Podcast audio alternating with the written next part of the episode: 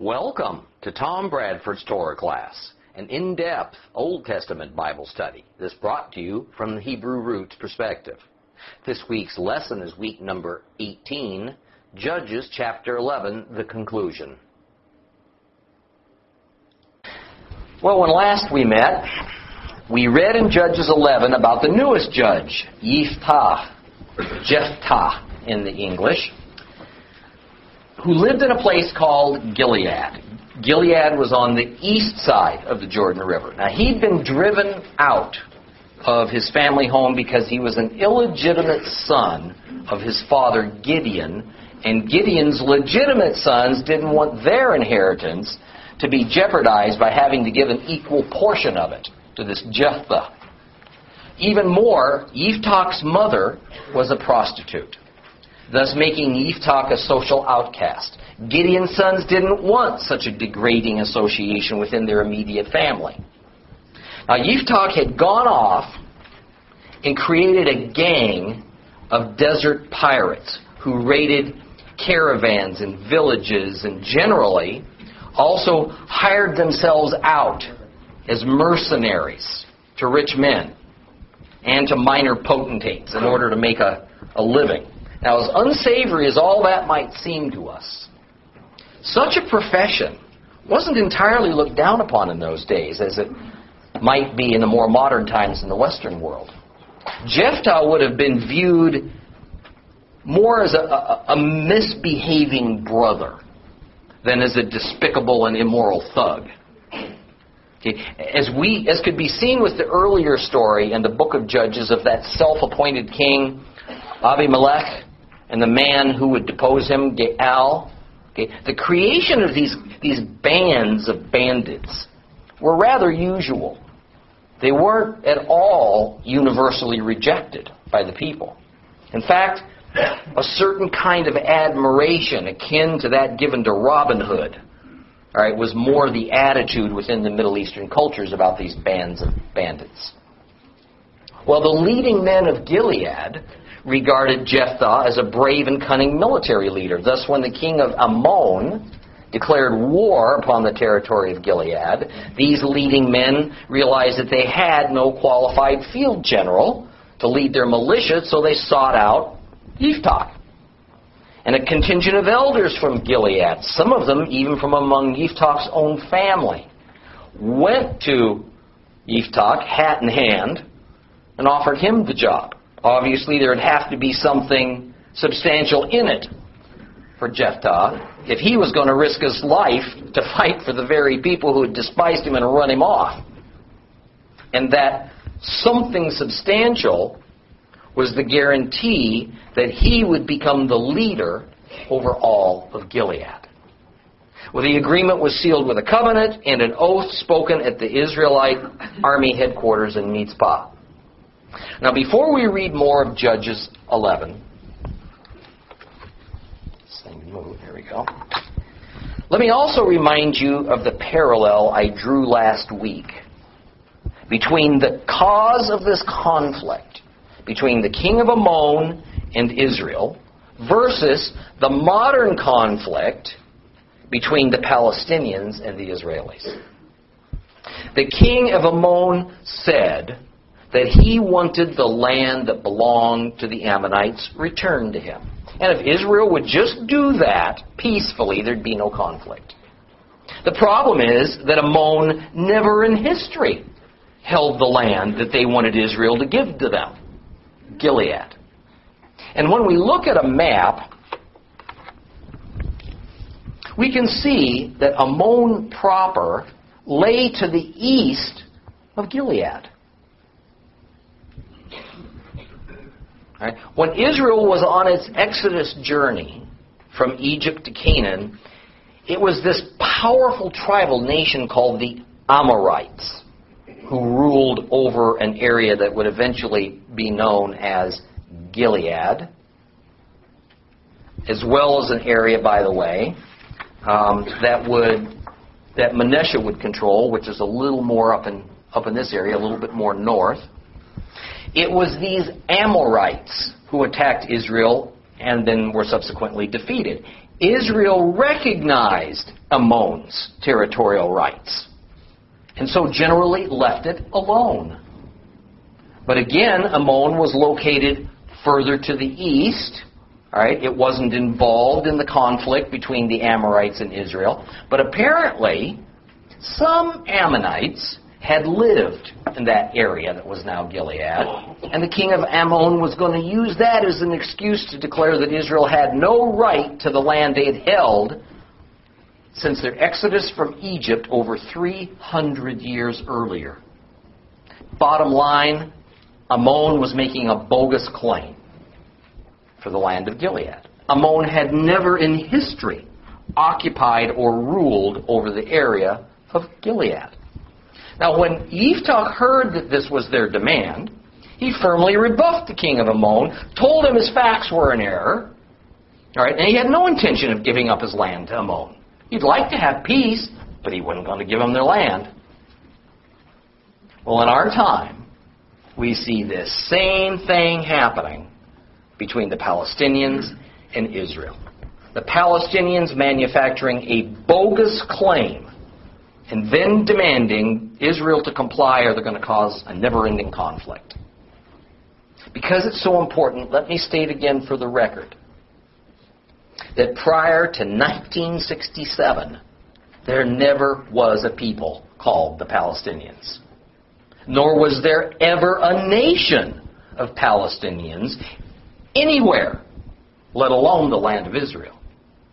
The Palestinians are simply expatriates of various Arab nations who came to Israel after Israel was reborn as a nation to find work. But when the Arab League attacked Israel with their mighty combined armies, these Arab workers fled to Jordan en masse with their expectation that they would return home and then have their choice of any former Jewish house that they wanted. That was the deal that was made with them. Of course, Israel beat back their attackers, and of course, they weren't now about to allow those Arab workers who were loyal to the Arab League back into Israel from Jordan. The Arab nations from which these workers came refused to allow these Arab peasants to return to their home nations. So now they were refugees. The strategy was to use these displaced Arabs as pawns to achieve the Arab League's political demands that Israel be turned over to the Arabs and then rid of Jews. Suddenly, these so called Palestinians are an ancient people who'd been expelled from their land that's now occupied by these Jews, and the Jews are the bad guys. The media is complicit in this great lie. The Western world including the USA, is so interested in maintaining a good enough relationship with the Arabs so that the flow of Middle Eastern oil continues that they're all willing to sacrifice Israel to the Palestinians as a peace offering.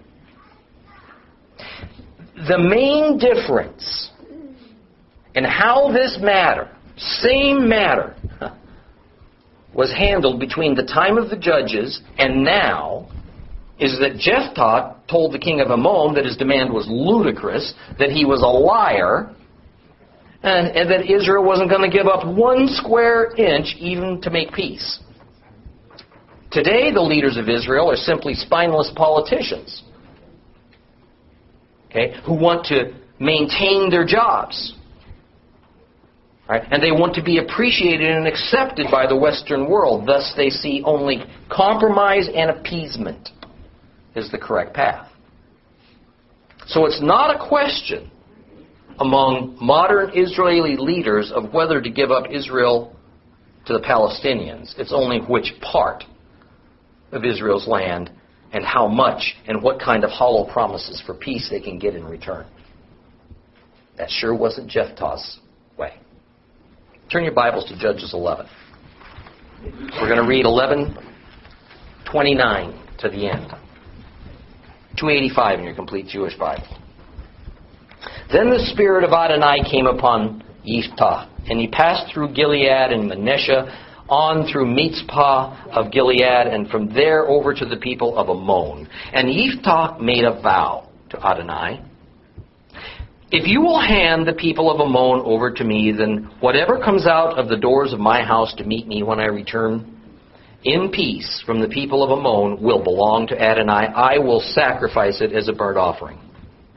So Yiftah crossed over to fight the people of Ammon, and Adonai handed them over to him. He killed them from Aroer until you reach Manit, 20 cities, all the way to uh, Avel Kramim. It was a massacre. So the people of Ammon were defeated before the people of Israel. Now, as Yiftach was returning to his house in Mitzpah, his daughter came dancing out to meet him with tambourines. She was his only child. He had no other son or daughter. When he saw her, he tore his clothes and said, Oh no, my daughter, you're breaking my heart. Why must you be the cause of such pain to me? I made a vow to Adonai. I can't go back on my word. And she said to him, Father, you made a vow to Adonai, so do whatever you said you would do to me. Because Adonai did take vengeance on your enemies, the people of Ammon. And then she said to her father, Just do this one thing for me. Let me be alone for two months. I'll go away into the mountains with my friends and mourn because I will die without getting married.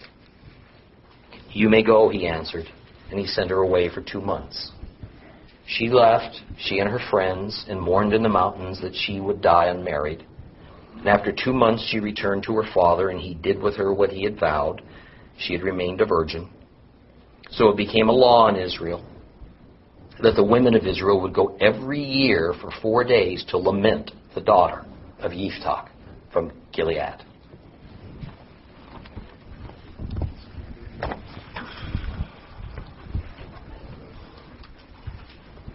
The first words of verse 29 say that it was only at this point, after Yiftah had been chosen to lead Israel's militia, and after this diplomatic confrontation with the king of Ammon, that the Lord moved and anointed Jephthah as a shofet.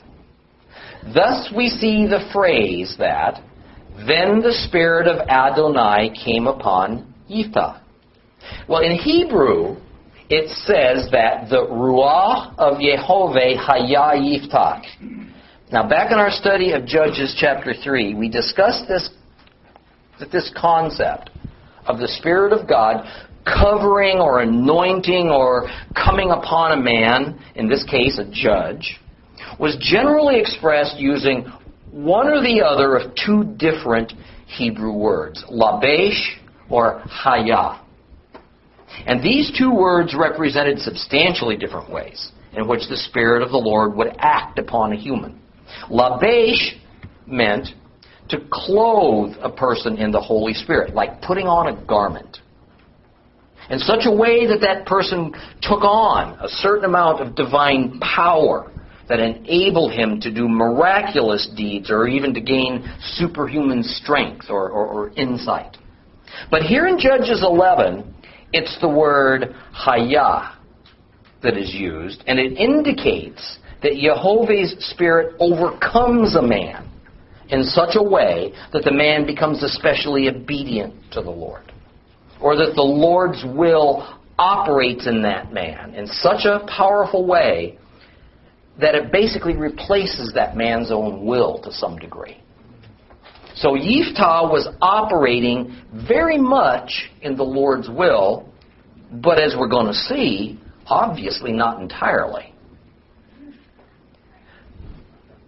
Here, this move of the Holy Spirit upon Yiftach represents that moment in which Jephthah's status changed. He went from being a normal, run of the mill human leader to a divinely appointed judge for God. The first thing Yiftah did was to travel through the land of Gilead and the tribal territory of Manasseh. That was that half tribe of Manasseh that lived uh, in the Transjordan. And added to the size of the Israeli militia to prepare for the coming battle with the forces of Ammon. And once he did that, he acted in a way that has perplexed and bothered Jews and Christians for centuries. In anticipation of going to war, Yiftah made a vow to the God of Israel, a very rash vow that would cause him the greatest pain. Now, it is this vow that forms one of the most infamous stories in the entire Bible, and therefore it's usually the focus of the study of Judges chapter 11. Now, we're going to dissect it pretty carefully, although in some ways I'm not sure how deserving of our time or attention it actually is, or how theologically significant it is. But because there's so much controversy about that story, it's just not possible for me not to address it head on.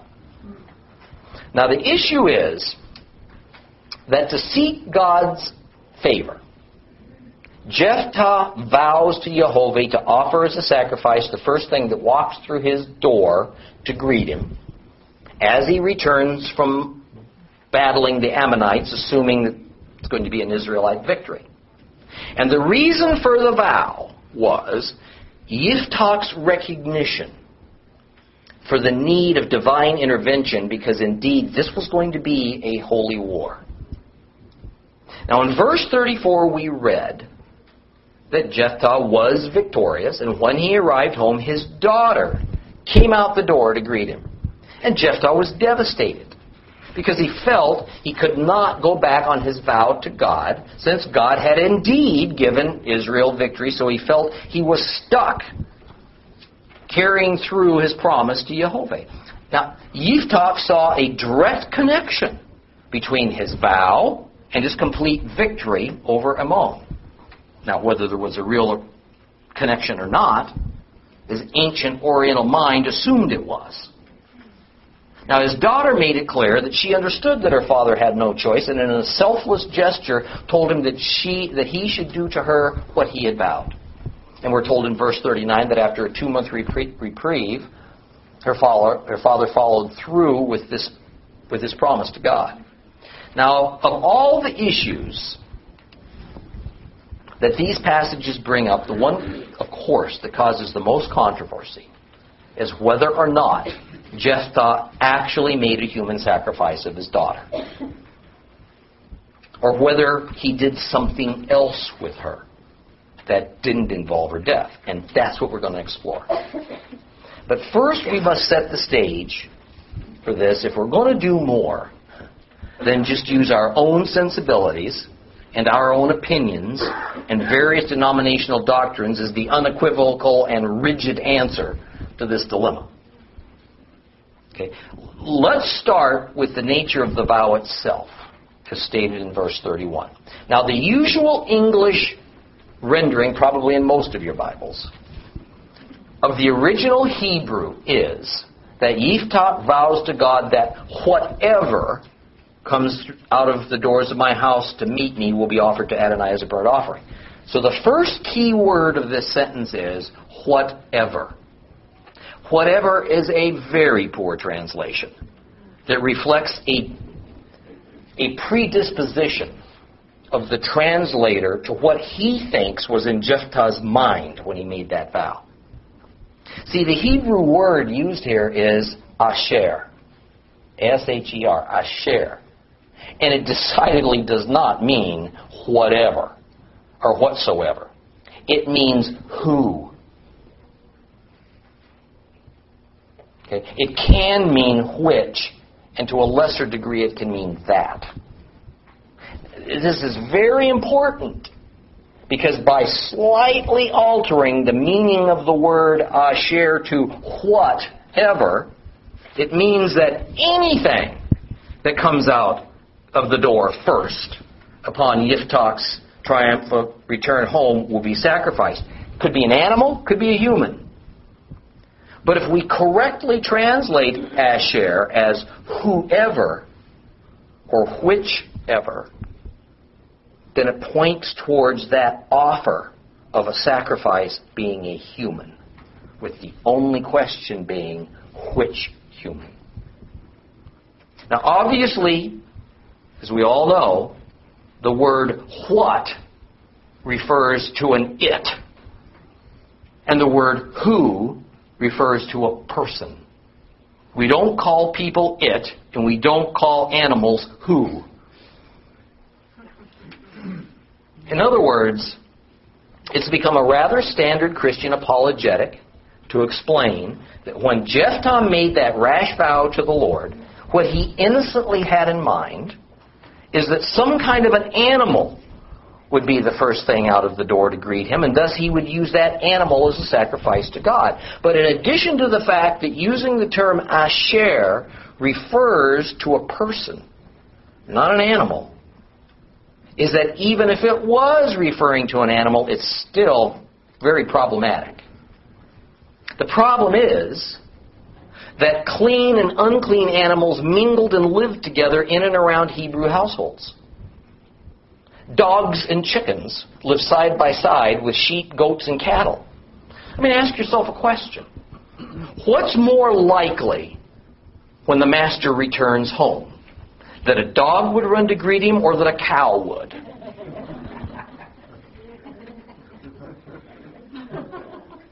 I mean, some answer this problem by saying that in a very real sense, Yiftach was turning this whole matter over to Jehovah. That it would be Jehovah's will and prerogative to determine what it is that would come through the door first to greet Jephthah and thus becoming the divine sacrifice. Essentially, it would be God doing the choosing of the sacrificial object.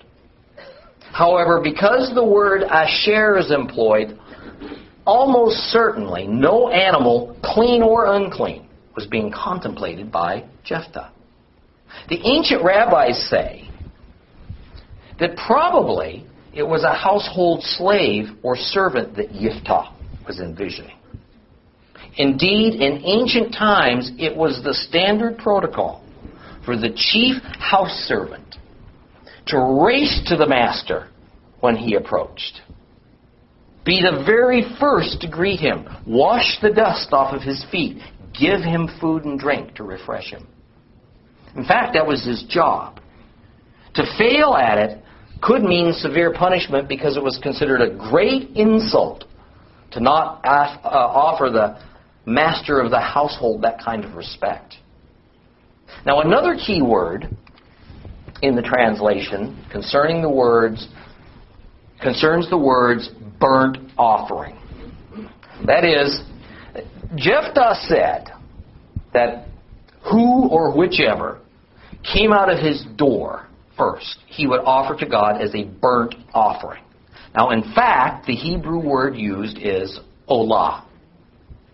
And we've extensively studied just what an olah is. So I'm not going to go into it deeply today. You can go back and study the Torah class lessons on the book of Leviticus to gain a more in-depth understanding of the several very specific categories of sacrifices to the Lord, among which the chief one is the olah. Now, while it's generally correct to define the olah as a burnt offering, in fact, it doesn't necessarily mean the burning up of a sacrifice. It more means a near offering. The olah is the offering of a gift to God in order to make yourself, or maybe somebody else, acceptable to Him. It's, it's a kind of sacrifice that allows you or another to be declared sufficiently holy to come near to God. In general, this kind of sacrifice is of animals, scripturally well defined, ritually clean animals. And the olah is presented to God by means of it being burned up on an altar. The point being that the nature of Jephthah's offering to God here was that it was to be a kind, a very specific kind of offering that was a gift to God for the purpose of making a person or a nation acceptable to Him. Now, whether it was actually burned up on an altar after it was offered wasn't technically a requirement for an olah. But let me say again the word used in this passage of Judges is olah. So the offer of Jephthah to God is, a, is of a very specific, culturally well understood kind of sacrifice, not just some general offer to give something to God in some form or another. Okay, and we'll get back to that shortly. Now, let me be very clear on this point. Despite any teaching you may have heard from your pastor or rabbi on this subject to the effect that it is simply not possible, given all the circumstances that are present, that Jephthah made a human sacrifice of his own daughter. Now, follow me here. There is not a single commentary on this subject ever found or written prior to the Middle Ages that propounded any other outcome than indeed Yiftach made a human blood sacrifice of his child. The Middle Ages were an approximately 1,000 year period that began in 500 AD and ended in 1500 AD. It was not until after 500 AD that any Bible commentator, Christian or Jew, theorized that Jephthah did not actually sacrifice his daughter. And I don't know about you, but I think that's highly suspicious in and of itself. Now, let me frame this whole thing so you can kind of get the idea of where I'm headed. Imagine the history and the most significant events of World War II being recorded, which, of course, is what happened. I think we'd all feel that what was recorded during the actual war, then what was recorded within a very short time period after the events, would represent the most accurate portrayal of what happened and why it happened and what people thought about it and what the consequences were and so on. Now, might within a decade or two some new pieces of information add to our understanding? Perhaps. All right, but but only to a degree, only about something specific only on the margins. Now imagine that here we, that, that, that we arrive to the year 2000, over 50 years after World War II, and someone writes a book and completely redefines the cause of World War II, challenges the first-hand accounts of certain significant events, replaces the thoughts of the participants with his own, and modifies the chain of events. We call this rewriting history. And most people with good common sense would have a healthy skepticism that a person who wasn't even alive at the time of World War II, some one half century later, would refute the accounts of thousands of individuals from all walks of life who lived the World War II right, nightmare and then wrote it down as it happened. Now, further imagine if 300 years passed and another person wrote a book that said that, well, some of those original accounts of World War II were bogus. And his new understanding of what actually happened that's the correct one. And how would you approach such a book? If you're like me, I'm not even sure I'd read it. Because it challenges credulity that a person who lived three centuries after World War II, a person who was completely disconnected by time and culture would somehow have a better idea of what happened and why it happened than somebody who lived during the whole thing. But now, what would you do if almost 2,000 years after World War II, somebody came along and said, you know what, I have the real truth now. I got it. And it's entirely different than what anybody ever before has stated about the war and all that happened. Well, that's the case here with Jephthah and the matter of his daughter. From the time of the actual event and for the next 2,000 years, Everyone from the author of the book of Judges to the eyewitnesses to those who handed the story down from generation to generation to the commentators who wrote about it from the ancient times, Jewish and Gentile, all agreed that the account was literal and that indeed Jephthah killed his daughter. It was only after two millennia passed that some rabbis and then some Christians decided that something different happened than what was stated in the text. And therefore, what had been universally recognized as the truth was now different. Now, for me, it's difficult to take such new theories very seriously. All right, like that, especially when the era of agenda-driven theologies had become so well established by the era of the Middle Ages. However, I think all that taken into account, it's still only appropriate to carry this study a little further and show you what it is about some of these biblical passages that did cause some later commentators to believe that Jephthah did not sacrifice his daughter. Now, there are two main arguments against Jephthah actually sacrificing his child. And first is an implication in the wording of the actual scriptural passage when it's translated to English. And the second is the doctrinal view that God wouldn't permit such a thing to happen and then allow Yiftach to be considered a hero in later books of the Bible.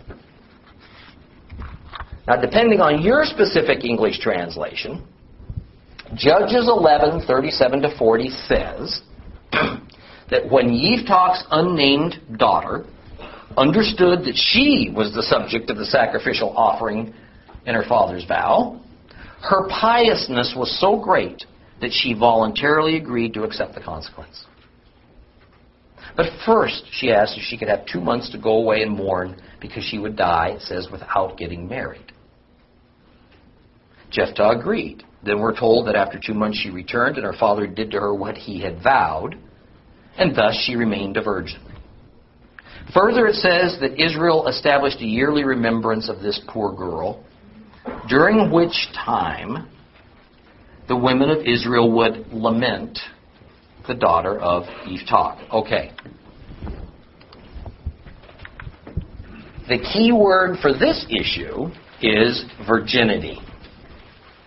Beginning sometime after 500 AD, some commentators decided that this was code for meaning that her sacrifice was not being killed.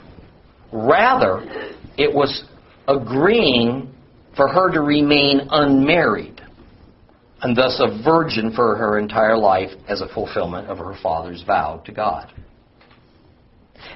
Later yet, it was decided that she became a worker at the tabernacle and that any female tabernacle worker had to be a virgin. The logic was that indeed this, this was a great sacrifice because it was considered a terrible thing for a woman of that culture and era to not produce children because that was her main duty in life. And since the text clearly states that this girl was Jephthah's only child, he had no sons, that whether she was killed or whether she simply remained a virgin, Jephthah effectively had no heirs. And thus his family line would end upon his death, or at best upon his daughter's death. And this was the cause of his great distress as he projected all this ahead. Right, when he cried out, Oh no, my daughter, you're breaking my heart. Why must you be the cause of such pain to me? So here are the reasons used to defend their position by those who believe that the girl was not killed to fulfill her father's vow. First, that Jephthah knew the law of Moses, and he knew it prohibited human sacrifice, so he could not have done it or wouldn't even have contemplated it. Second, that Jephthah's name appears in the New Testament in Hebrews 11:32 as one of a short list of great people of faith. How could someone who committed a human sacrifice be included in such a list? Third argument, that Yiftach had been anointed with the Holy Spirit of God. And no one under Holy Spirit guidance could commit such a terrible thing as a human sacrifice. Fourth, that there is evidence, indeed, that there was an order of full time women workers in the tabernacle and they were virgins. Fifth, that what we should do is read into, even as though it's not there, just as vow to God that if what came through the door was an animal, then it would become a burnt offering. But if it was a human being, then that human would be some kind of a vow offering. It would all switch to a vow offering to God by means of their permanent service to God. And sixth, when verse 40 says that every year the women of Israel would go to lament Yiftach's daughter for four days, in fact, the word lament's a bad translation. It should be changed to praise her. Okay? So that's the reasons that the one side says that. Now, I can't deny at all that some or all of the above are entirely possible. The problem is, except for the last point, every other argument is completely subjective. They are people's assumptions. They are their own postulations based on their own morality. The only objectively valid point of this list I just gave you is the sixth one, where they claim that the word lament, lamenting her, is an erroneous translation. And you know what? They're right. It's a bad translation. The Hebrew word is tanah. And tanah in no way means to lament. Okay? Rather, it means to recount, to tell a story again. In fact, in later eras, before the Bible was fully written down, there was a group of people who bore the name Tanaz because it was their job to memorize traditions in addition to what had already been written down so they could go around and retell it accurately to others. They were a human library. By translators incorrectly inserting the word lament here, the obvious intent was to make the story of Yiftach's daughter a very sad tale of the girl's death. Instead, say those who believe it was merely the girl's perpetual virginity that was at issue, the word ought to be praise. Praising her for her faith to the Lord such that she gave up the right of motherhood. But that is also erroneous. Because again, that tries to characterize the nature of the story retelling to one of admiration, praise, instead of grief, lament. But the word tana is very neutral. It doesn't characterize anything. It does, certainly doesn't characterize the nature of the story. It's only saying that the story is being retold. So strictly from that point of view, that's no evidence one way or the other where the girl was left alive. So in the end, it's up to you. Okay? I'll tell you that while I fall on the side of the girl having been made a human sacrifice, I'm not completely closed to what I think is a rather remote possibility that she simply lived out her life as a virgin. Now, let me offer a couple other things on this, and I think we can move on. I have no doubt that Jephthah never imagined his own daughter would in any way be involved. He may have been a leader of a gang, but the reasoned way he conducted himself with the elders of Gilead who wanted his help, and when he sought no revenge on his own family for what they did to him, and he approached the enemy king of Ammon in a very thoughtful way without just rushing into battle, all this shows that he was concerned about what God thought about all this, and it also indicates that he may have been a pretty rough guy, but he was no ignorant thug by nature. Yeah, he made a rash vow. But haven't we all, at one time or another, when we were deeply concerned over something, made a promise to God that we either in the end, had no real control to keep. Or one which we thought a little better of later on. So that hardly means that Jephthah was a rash man. Those who argue that the book of Hebrews wouldn't possibly make Jephthah out a hero if he did such a dastardly and ungodly thing as murdering his own daughter need to consider the great place that King David holds in biblical literature. This is a man that was said to be after God's own heart. This is a man who was promised the throne of the kingdom of God forever, and that it would be accomplished through Messiah. Yet he committed adultery, murder, fornication, had multiple wives, put the Ark of the Covenant in his own personal tent in hopes of gaining personal benefit from it, and so many more things. I haven't got enough time to talk about it. See, in the end, the Lord will show mercy to whom he will show mercy. The Lord will choose to use whom he chooses to use. How we feel about it, how we judge the criteria of his choice is utterly irrelevant to the Father.